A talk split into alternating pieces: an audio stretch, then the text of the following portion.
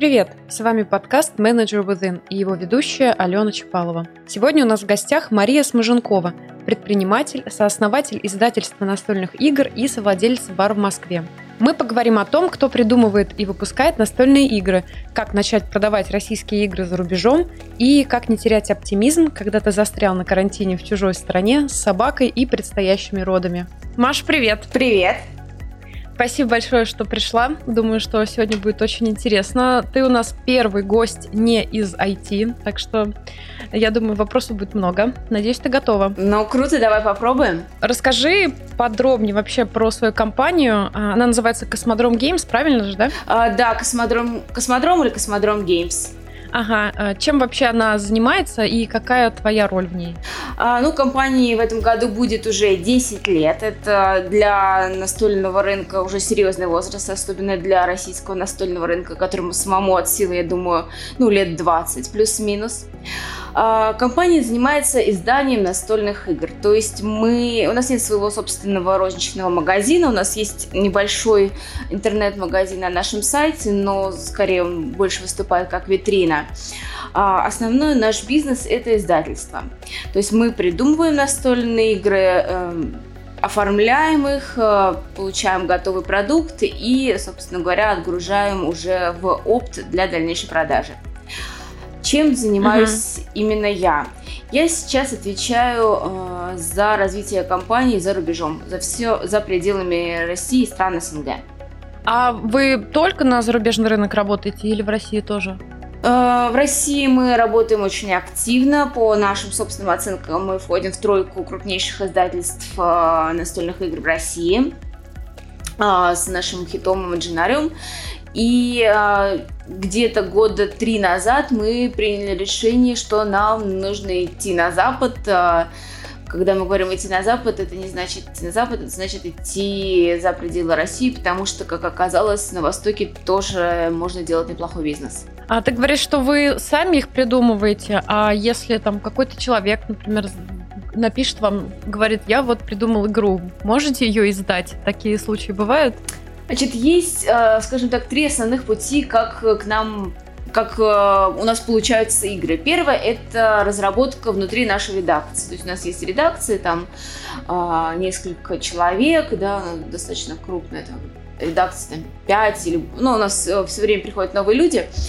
Э, значит, а, э, они сами, в принципе, могут придумать игру с нуля. Обычно это будет какая-то игра с достаточно простой механикой под запрос, когда какая-то компания просит разработать для них игру, например, наша редакция может сделать это внутри. Так мы сделали для для Мосприроды, например. То есть компания угу. наша может разработать игру сама, это путь номер один. Путь номер два. Есть такие люди, авторы настольных игр. Это либо хобби, либо, собственно говоря, основная профессия. Есть даже издательские группы. Например, издательская группа «Трехгранник» известная.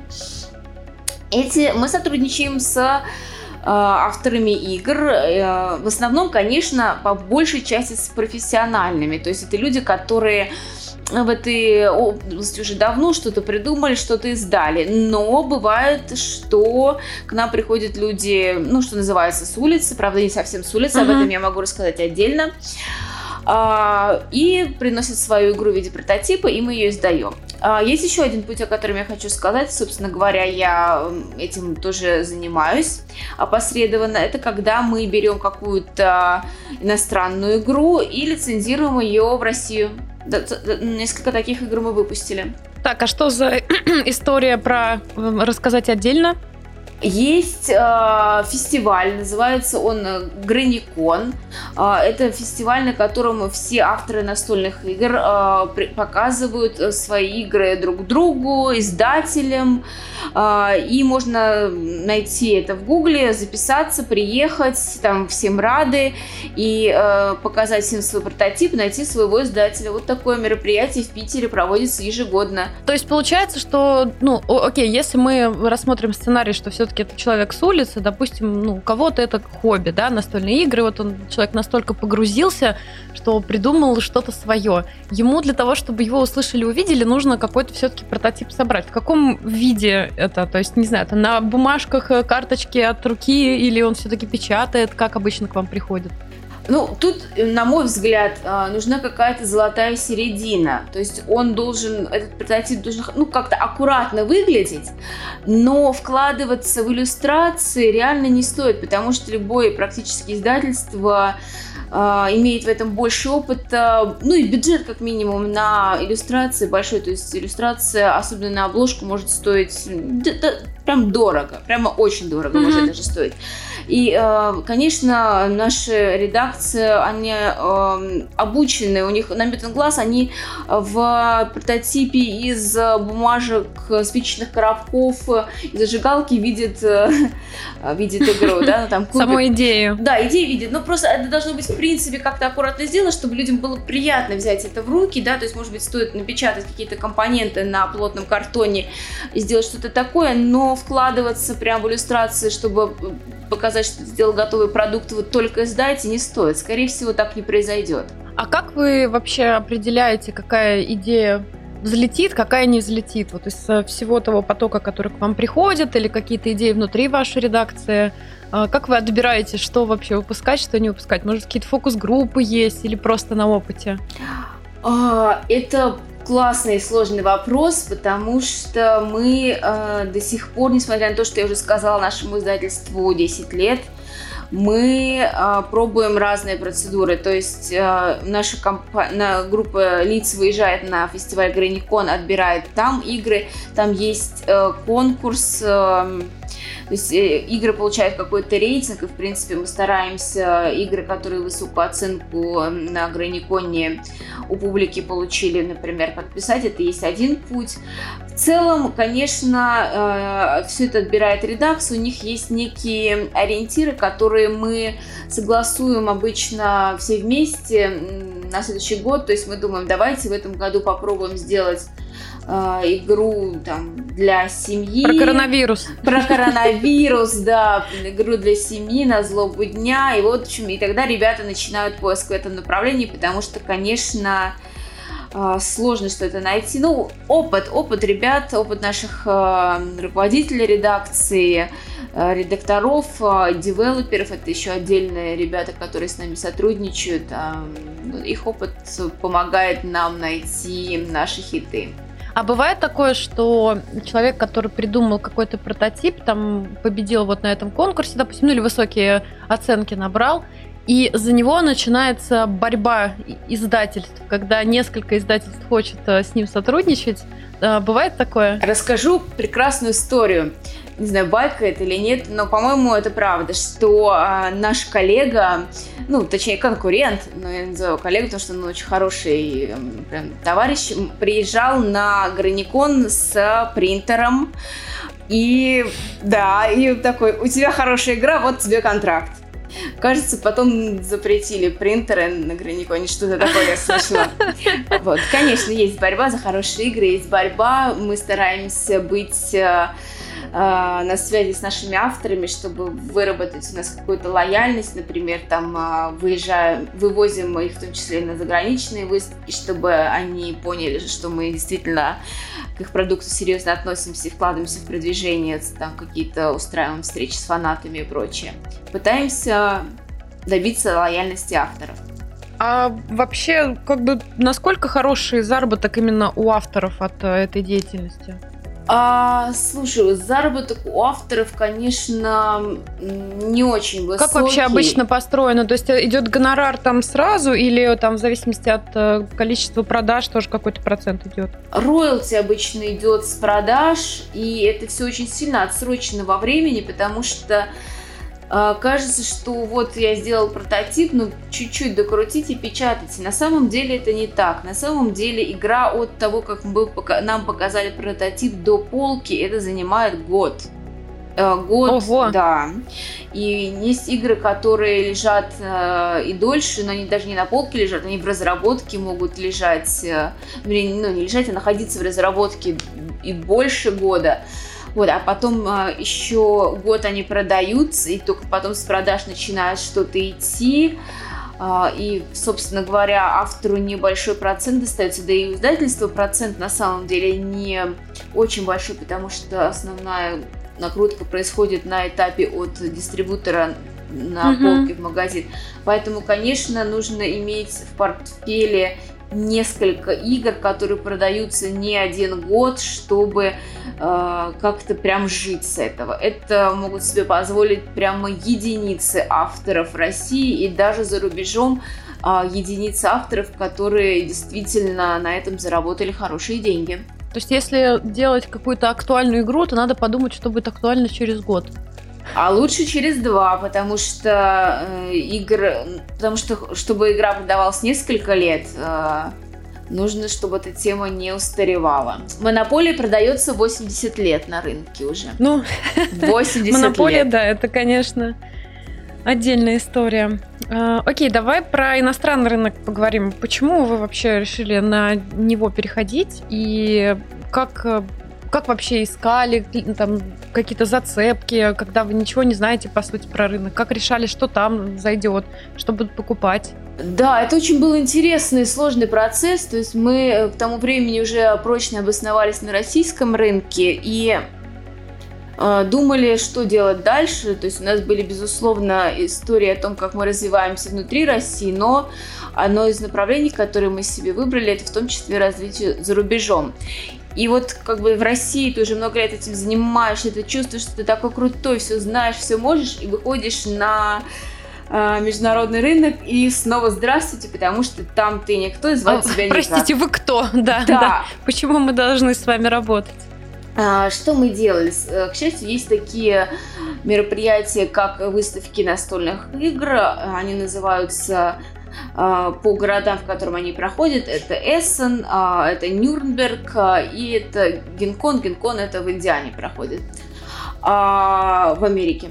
Значит, две uh-huh. европейских события и одно американское. И, собственно говоря, мы туда приезжали. Э, сначала просто э, как камевояжеры с большими чемоданами с прототипами. Потом мы э, собственный стенд там организовали, привезли туда команду и назначали встречу другим издательствам. То есть мы говорим, здравствуйте, мы такие-то ребята из России, хотим показать э, свой прототип, пожалуйста, встретитесь с нами пишем, значит, на hello, да, нам никто не отвечает, мы звоним, а, ну и потом на выставке приходим ногами и говорим, здравствуйте, кто у вас отвечает за паблишинг, пожалуйста, будьте любезны, очень просим, сами мы не местные, назначьте с нами встречу. Вот, вот потихонечку вот так это все происходило примерно. И какая, в общем-то, первая история сработала, расскажи. А, первая история, слушай, знаешь, так даже сейчас, что первое мы подписали, наверное, у нас хорошо подписалась игра, которая в России называется неполиткорректно «Индейцы». А, вот, угу. она вышла у одного издательства, которое ее сделал, переименовал в инуитов, и а, на Северную Америку таким образом продавала, и она также в Европе продавалась у издательства «Космос». А, одного из крупнейших немецких издательств. Это прям сразу такая достаточно крупная победа. А, это первая лицензия, которую, одна из первых лицензий, которую мы продали так успешно нескольким компаниям сразу на весь рынок. А, окей, тогда э, такой вопрос. Вы на иностранном рынке больше хотите сотрудничать с местными авторами или э, игры наших авторов там продавать? Значит, смотри, э, сейчас расскажу. Мы работаем в двух направлениях. Основное направление, которым занимаюсь я, это продавать э, российские игры за рубежом. Также мы э, привозим в Россию э, игры зарубежных авторов, зарубежных издательств. Когда мы привозим игры за рубежа, мы, конечно, уже привозим игры кем-то изданные в основном, то есть напрямую с иностранными авторами мы пока не работали. Соответственно, я помогаю э, на том этапе, когда идет, идут переговоры, это достаточно все просто, и я передаю э, общение дальше в редакцию. То есть я не веду игры, которые мы импортируем из рубежа. А то, на чем я фокусируюсь, это на том, чтобы мир увидел наши отечественные разработки и оценил их по достоинству опять же вопрос про отбор. Как вы вообще ну, думаете, да, что зайдет на иностранную аудиторию, а что не зайдет. То есть это и в России, это, мне кажется, сложно. Никогда, мне кажется, не угадаешь, что может стрельнуть. А как вообще ориентироваться вообще на другой рынок совершенно? Ну, это смесь, у нас нет какой-то прям жесткой аналитики, это смесь какой-то внутренней аналитики и чутья, то есть мы смотрим, что будет заявлено на выставке, потому что на крупнейшем международном сайте, который называется Board Game Geek или сокращенно BGG, э, выкладываются все новинки, информация о том, что будет представлено на выставках, там формируются топы, это все достаточно заранее. Ну, понятное дело, что в этот момент уже поздно начинать разработку игры, но в целом uh-huh. анализируя э, какие-то тренды, да, что потихонечку выбирается в топ.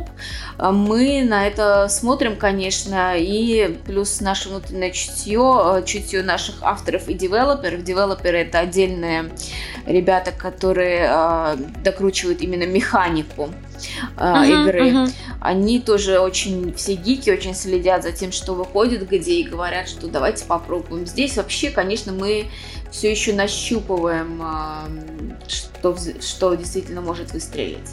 Несмотря на то, что был какой-то успех уже. А ты сама участвовала когда-нибудь э, вот в проработке механики, там, не знаю, согласовании иллюстраций, ну, что-то такое вот именно про а, детальную разработку игры? В механику я никогда не лезу, потому что это не моя зона ответственности.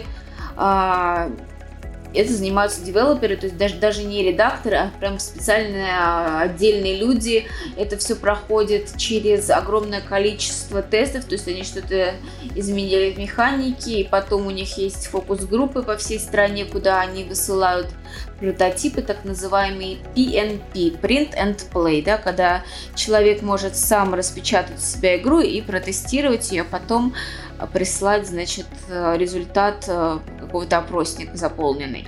И, в общем, это все сложно, поэтому прийти вот так сказать в механику, что-то влезть. То я, когда прохожу с ребятами тест, я говорю, вот кажется, вот здесь э, что-то с механикой не то. Вот вы проверили это? Они говорят, да, конечно, мы проверили. Я говорю, ну, отлично, вы молодцы. А, вот так. Значит, что касается иллюстраций, то в России на заре компании я занималась отбором иллюстраций. Сейчас, конечно, у нас есть арт-директор, у которого всегда под рукой 100 или 200 фрилансеров-иллюстраторов, и он может подобрать подходящего. Или даже сам что-то нарисовать. Он прям классно рисует. А я же правильно понимаю, что ты прямо у истоков компании стояла и являешься одним из ее сооснователей? Все верно, я в компании с самого начала и являюсь одним из основателей. А как вообще идея такая родилась? Вот ты сидела так, пила кофе на кухне, хочу делать настольные игры. Или как это было? Нет, идея изначально была не моя, идея была моего друга, который сказал, что вот мы поиграли в классную игру, может быть, нам самим что-то сделать э, в этой области. То есть мы как-то очень вдохновились э, этим времяпрепровождением, да, что можно не только пить чай, а делать что-то еще, и решили попробовать сделать что-то свое. Круто. Я восхищаюсь, конечно, такой э, решительностью. Ты, вот я читала, да, твой паблик, а ты там называешь себя серийным предпринимателем. Я так понимаю, что это не единственный вообще бизнес, в котором ты поучаствовала. А, скажи, какой момент ты почувствовала вот желание и способности стать таким человеком, вкладываться в свои проекты? Как формировалось вообще твое мировоззрение в тот момент? О, э, слушай, совсем это произошло совсем не сразу. То есть э, во время учебы, например, в институте или когда я только работала на там, своей первой или второй работе, мне казалось, что путь предпринимательства, он вообще совершенно не для меня. И э, что мне интереснее сделать что-то какой-то крупной компании, там, построить карьеру. Э, но в какой-то момент э, мы пришли к тому, что мы давайте что-то попробуем сделать э, сами, и с тех пор закрутилось. И буквально через несколько лет работы в компании своей я как-то поняла, что я действительно могу идти дальше и что-то делать с другими людьми, пробовать делать еще один бизнес, еще один и еще один. Офигеть. Э, окей, а какая самая, самая первая твоя была работа за деньги? Самая первая моя работа за деньги, наверное, была где-то в средней школе, когда у нас... У нас была такая прогрессивная школа, что э, объявили какой-то день самоуправления, когда можно было э, делать все что угодно, и кто-то там торговал в столовой булочками, а мы с мамой поехали на рынок Лужники в Москве, да, это такой рынок, где продавалось всякое барахло из Турции, и мы там купили каких-то блестящих блестящих карандашей, помаду и прочее. И я все это продала с огромным успехом. А, в школе? В школе. Представляешь, девятиклассницам помаду продавала шестиклассницам. Ну, в общем, просто это прям был неплохо. По-моему, больше таких дней самоуправления в школе не проводилось с тех пор. Надеюсь, что это не из-за того, что я продавала там помаду. А, да, ну, ну то есть у тебя уже тогда, я смотрю, была хватка, что надо. Да, но понимаешь, при этом мысли о том, что я могу действительно что-то сделать, у меня не было, несмотря на то, что, казалось бы, все э, говорило о том, что да, вот, пожалуйста, почему бы не попробовать. Но как-то в глубине души казалось, что нет, это не для меня. А, но ты какое-то время поработала в найме, получается, расскажешь про этот период? Да, я работала в найме, причем работала в разных областях. И если взять э, мое резюме, то, конечно, оно может выглядеть э, странно. Я бы сама не уверена, не уверена, что я бы сама такого человека пригласила бы на собеседование. То есть я работала в зерновой компании менеджером по продажам так называемый трейдер по зерну. А, я работала в банке а, аналитиком. Я работала в большой четверке специалистом по оценке бизнес-моделированию. И, наконец, оттуда я уже, уже ушла в рекрутинговую международную компанию. Это тоже такой не самый традиционный карьерный поворот. И только... Очень интересно, да. Да, да, да, да, да. И только после нее я уже собственно говоря, мы с ребятами занялись э, бизнесом. А первый самый проект в качестве основателя был какой? Первый проект в качестве основателя это как раз э, компания Космодром, она называлась по-другому ага, в тот то момент. Она есть первая. 10 угу. лет, да, 10 лет назад первые шаги. Угу. Хорошо, давай тогда про второй. Второй, значит, из э, таких успешных проектов это бар мы с друзьями решили открыть бар э, в центре Москвы на Цветном бульваре. И открыли бар в центре Москвы на Цветном бульваре, и это было уже пять лет назад. Да, время летит очень быстро. Да, и до сих пор мы выжили на этом супер конкурентном, непростом рынке. И несмотря на то, что были очень сложные бары времена, я как-то нами горжусь. Как э, переживали карантинные времена? А, карантинные... Когда все было закрыто? Времена переживали сложно. Там э, были мои коллеги, которые, э, собственно говоря, приняли на себя весь основной удар работали на доставку преимущественно и таким образом выжили, к счастью.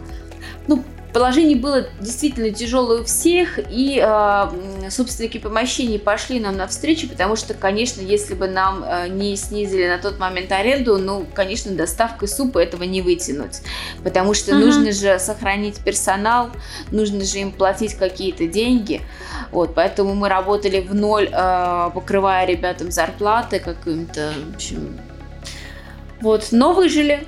Сейчас как вообще посещаемость э, восстановилась или все так же плохо? А, посещаемость до конца не восстановилась, небольшая депрессивность наблюдается, прежде всего за счет того, что вот только вчера отменили запрет работать после 11 вечера, и мы посмотрим, как пойдет февраль. То есть мы ожидаем, что это все вернется на круги своя, что люди, уставшие сидеть дома, вернутся в свои любимые бары с удвоенной силой. Вакцинируются, опять же, перестанут бояться. Да, мы надеемся, что все вакцинируются, перестанут бояться, вернутся к прежнему образу жизни, и даже наоборот, э, соскучившись, будут еще больше ходить по местам общепита, в том числе к нам. Очень всех ждем.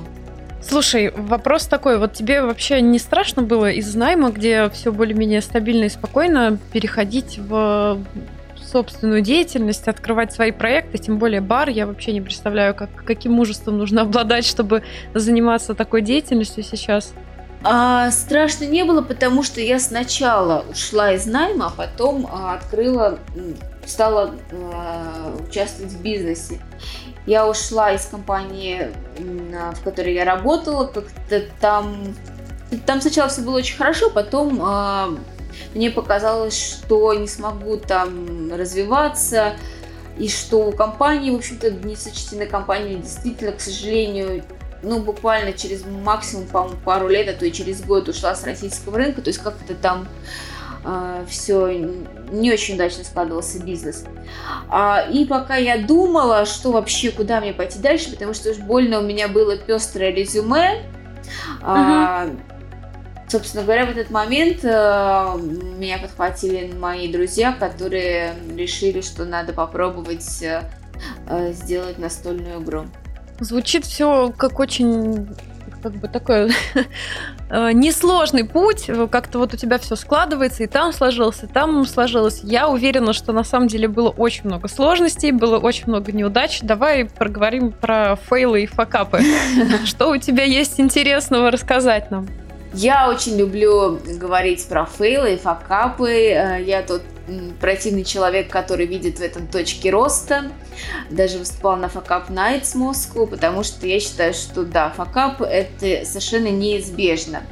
Бывало разное. Из того, что я вот могу вспомнить свой личный факап, это такая была история, когда мы понимали, что у нас очень большая зависимость в компании от одного основного контрагента, который э, занимается сбытом львиной доли наших игр, и мы старались диверсифицироваться, работать с другими крупными компаниями. Вот ты пытаешься значит, убедить основного контрагента, что он по-прежнему имеет самую лучшую цену, и при этом пытаешься предложить все-таки примерно такую же цену другому э, контрагенту, и, конечно же, mm-hmm. отправляешь mail не туда. Да-да-дам. Да-да-дам. Ну, это прям, прям вот фейл-фейл был, и, конечно, чудом удалось сохранить отношения. С другой стороны, ну, наверное, это понятно, что на рынке, на свободном рынке все имеют плюс-минус одни и те же условия, да, и мы балансируем только тем, что какой-то там кому-то даем больше отсрочку, а теперь, когда мы существуем уже 10 лет, мы в принципе как бы стандартизируем наши условия и тоже можем чуть-чуть это диктовать, поэтому угу. а, сейчас, наверное, с этим уже попроще. А тогда, когда ты зависишь от основного э, контрагента, который тебя сбывает там на 70%, то, конечно, это было страшно. Да, я представляю. Знакомая очень ситуация. А если говорить, может быть, про какие-то финансовые потери? неудачные проекты, что-то там, бизнесы какие-то, которые закрывать пришлось? Опять же, сказать, что бизнес, который пришлось закрыть, это прям неудача. Мы с... Я вошла к своей подруге Анне в компанию Truthbox. Это компания, которая занималась э, рассылкой нижнего белья по подписке. Компания существовала на тот момент уже несколько лет и была ну, функционирующей обычной компании, не сказать, чтобы она была звездой, я предложила ей отшить собственную линию белья э, для того, чтобы увеличить маржу в том числе и в целом захватить угу. какой-то рынок, потому что нам казалось, Я помню, что... кстати, этот проект, да, у меня Многие э, знакомые его промоутили, возможно, кстати, и ты тоже. И мне все было интересно, взлетит он или не взлетит, как он сейчас работает. А Трусбокс пришлось закрыть, потому что в какой-то момент э, мы поняли, что ну, нет такого взлета, и что болтаться около нуля дальше э, сил нет. Но, конечно, это было очень интересно, потому что мы, а, отшили коллекцию, несколько коллекций нижнего белья, и мы, это был один из первых проектов, на который привлекли стороннего инвестора не из индустрии, то есть такого uh-huh. не стратегического. Вернее, он был стратегический инвестор, он, он был даже ментор, он очень хороший ментор, я прям очень надеюсь, что мне придется с ним еще как-нибудь поработать, но это не, тот, не та ситуация, когда приходит человек с рынка в компанию. То есть это был супер опыт, и прям весь проект фейла назвать ну никак нельзя. И, конечно, очень жалко, что э, сейчас его нет. Ну, видимо, не так часто людям надо менять э, нижнее белье, чтобы подписываться. Возможно, возможно. А, слушай, если я не ошибаюсь, ты еще участвовал какое-то время в компании Клаустрофобия, да, это которая делает э, квесты офлайн, и вроде бы как даже, если я ничего не путаю, они сейчас что-то онлайн тоже стали делать, когда карантин начался. Было такое, да? А, да, такое было. Компания выросла, по сути дела, из нашей компании, которая занималась настольными играми. То есть ко мне пришел человек и сказал, что говорит, смотрите, вот я сходил в квест, это такая классная вещь. Я говорю, ну вот иди к моим а, партнерам, расскажи им. Он им рассказал, и очень все понравилось, и все завертелось. Мы решили попробовать открыть э, комнату, свою одну комнату э, на Павелецкой. И это был прям такой очень-очень-очень быстрый успех, и нужно было прям хватать это все и срочно развивать. И угу. первое время, вот первая комната была полностью за счет ресурсов э, наших тех же основателей, что и в космодроме, а, и все ресурсы были брошены туда, но поскольку бизнес по настольным играм нужно было тоже поддерживать, то, ну, по сути, произошло разделение, что я стала больше заниматься настолками, а мои партнеры а, ушли в клаустрофобию. В итоге я из клаустрофобии достаточно быстро вышла, а, поскольку ну, у меня там получалось бы маленькая доля, а мне уже на тот момент пассажирам, да, каким-то неголосующим, было неинтересно ехать.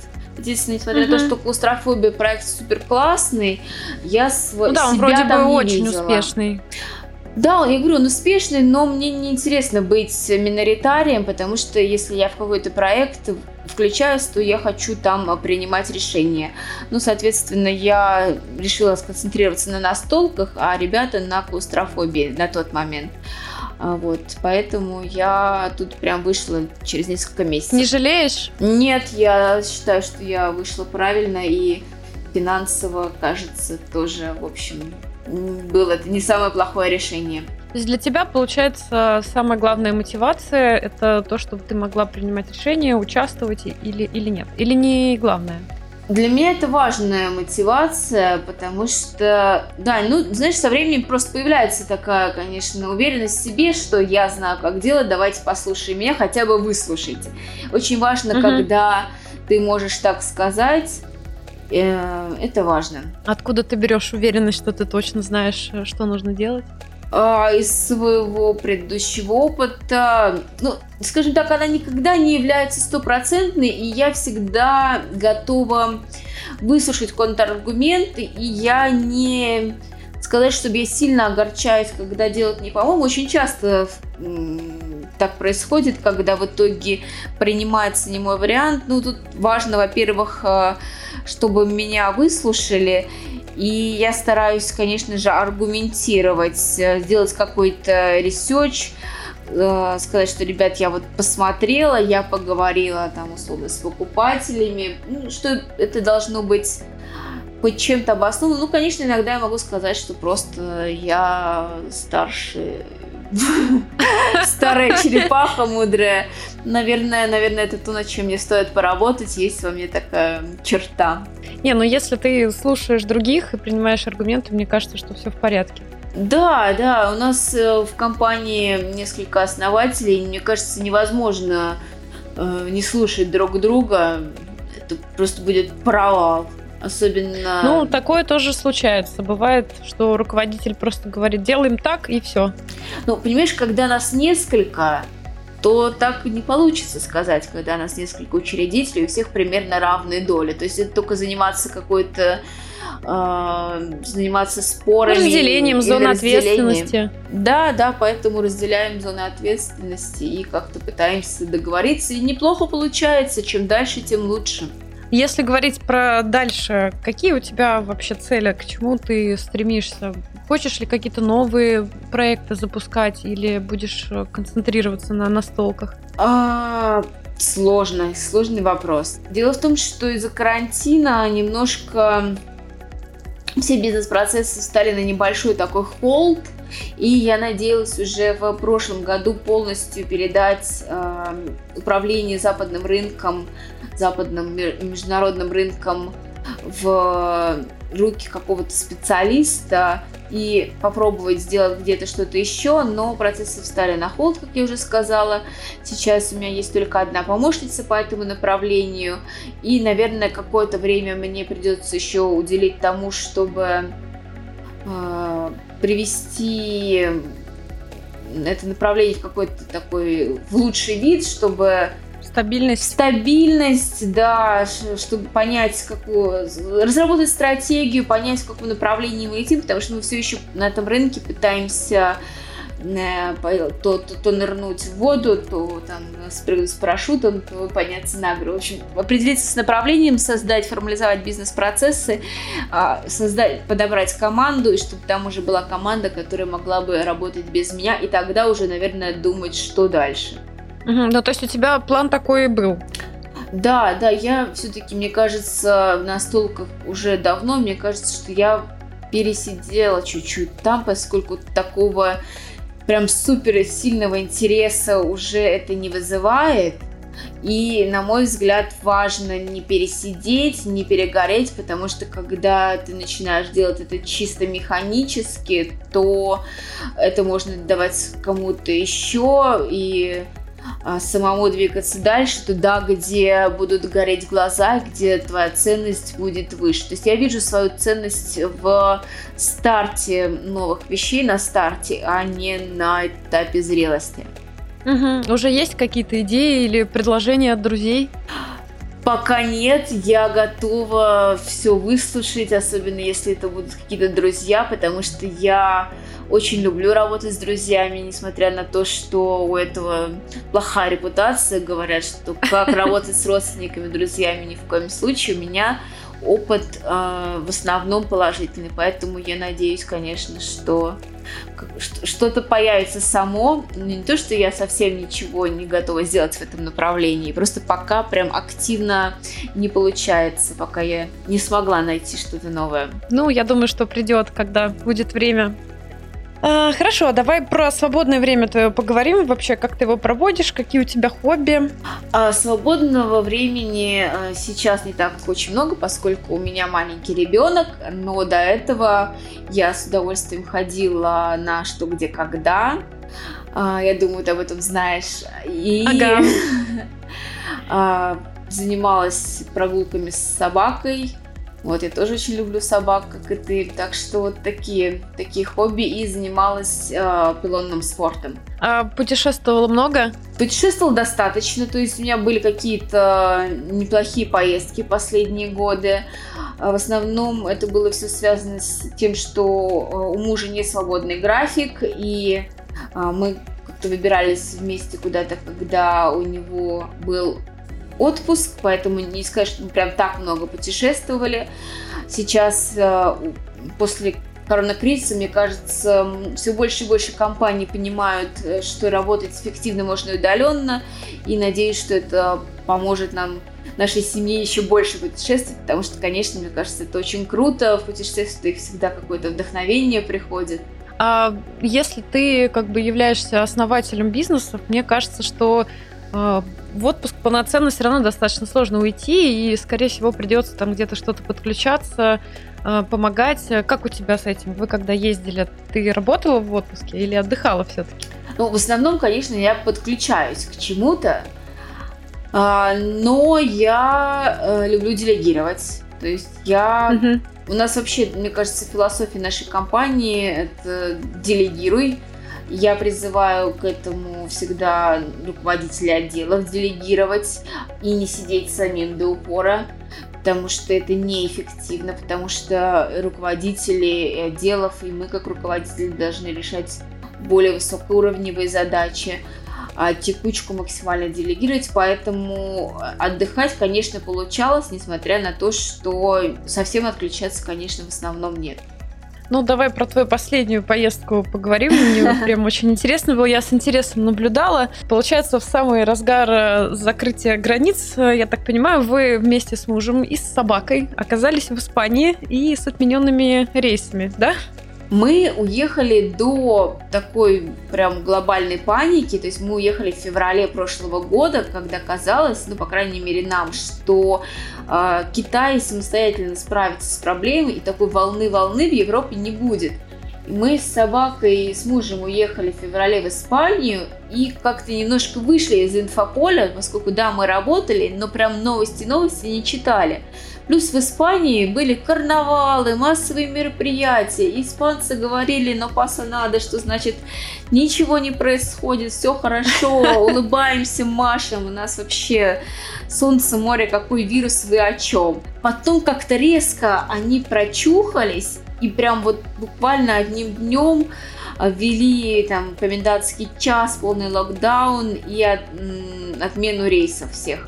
То есть мы не находились где-то посередине нашего путешествия на тот момент, и а, поэтому не смогли лететь, поскольку там общественным транспортом добираться с а, крупным животным это невозможно было уже на тот момент. Я так понимаю, что у вас несколько попыток было, и каждый раз что-то шло не так. У нас было три комплекта сгоревших билетов, потому что два раза билеты отменяли, и третий раз это прям практически в ночь уже мне позвонили из посольства и сказали, что, знаете, ваш рейс все-таки отменен, потому что это уже был один из э, практически вывозных последних рейсов, согласованных с посольством на котором мы все-таки надеялись улететь, и не получилось.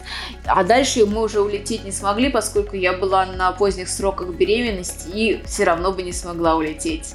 То есть вы просто уже, так понимаю, смирились и решили дожидаться того, что будет дальше. Да, сели учить испанский. Как собачка себя там чувствовала? А, собака, там в Испании очень много собак всех, но они э, достаточно мелкие, поэтому она решила, что она королева двора и немножко гоняла всех.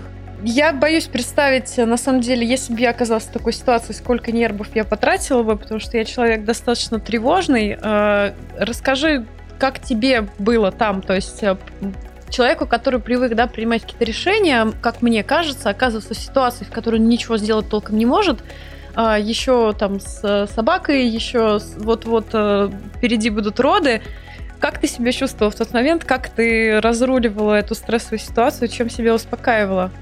А, понимаешь, когда э, какой-то личный стресс происходит, это одно, а когда весь мир а, в ужасе, то я понимала, что я далеко не в самой сложной ситуации нахожусь. То есть я нахожусь в стране с высокоразвитой медициной, у меня собственная недвижимость в Испании, да, мне не надо никуда выезжать в срочном порядке.